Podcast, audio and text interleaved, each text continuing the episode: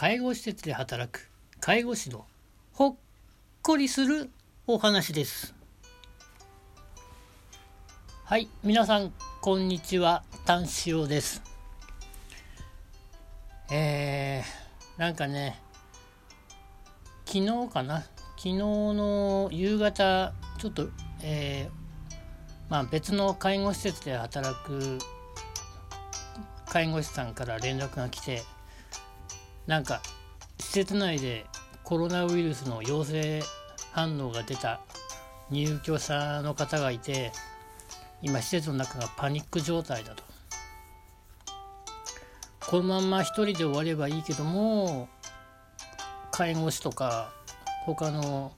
お年寄りとかに感染してたとしたらうん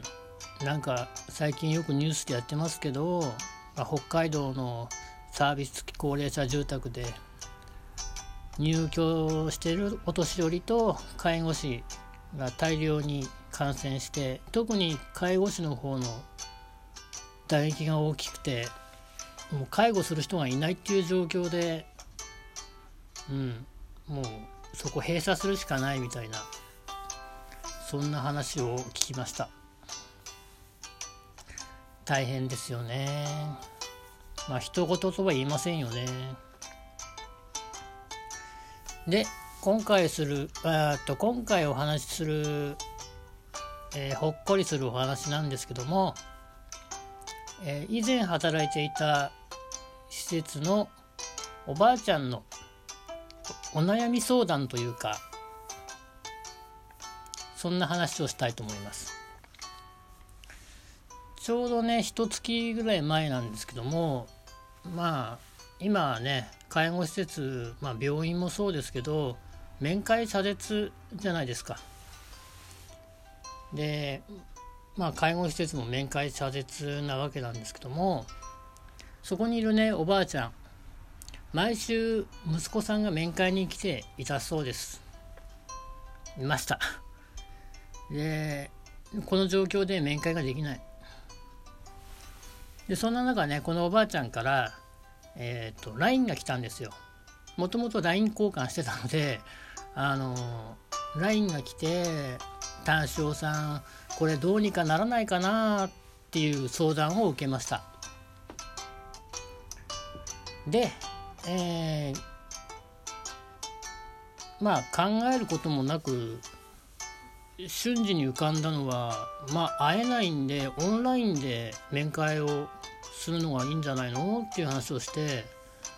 でこのおばあちゃんから息子さんの連絡先を聞いてこういう状況だからオンラインで面会を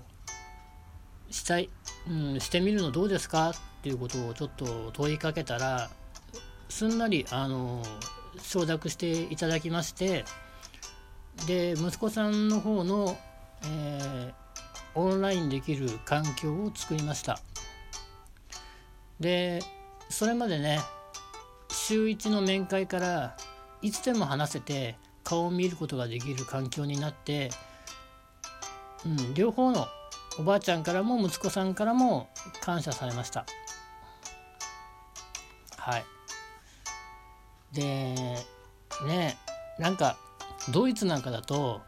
大型クレーンで家族を大型クレーンに家族を乗せて老人ホームのお年寄りの部屋まで運んでそこで顔合わせたり会話したりとかっていうのなんかニュースで見たんですけどあんな大掛かりなことはねこの狭い日本じゃちょっと無理ですよね。うんまあオンラインだったらねお金もかからないしまあおばあちゃんがまあもちろんおばあちゃんがスマホとか持ってないときついですけどまあ、スマホを利用していてで息子さんがスマホなりパソコンがあればそういう環境づくりも簡単に作れるのであのオンラインでねやっていくのもいいかと思いますよね。まあ私もねあのコロナになってから彼女と全く会えない状況なのでオンラインでコミュニケーションをとっていますがやっぱね早くコロナが収まってね会いたいですよね。それではまた。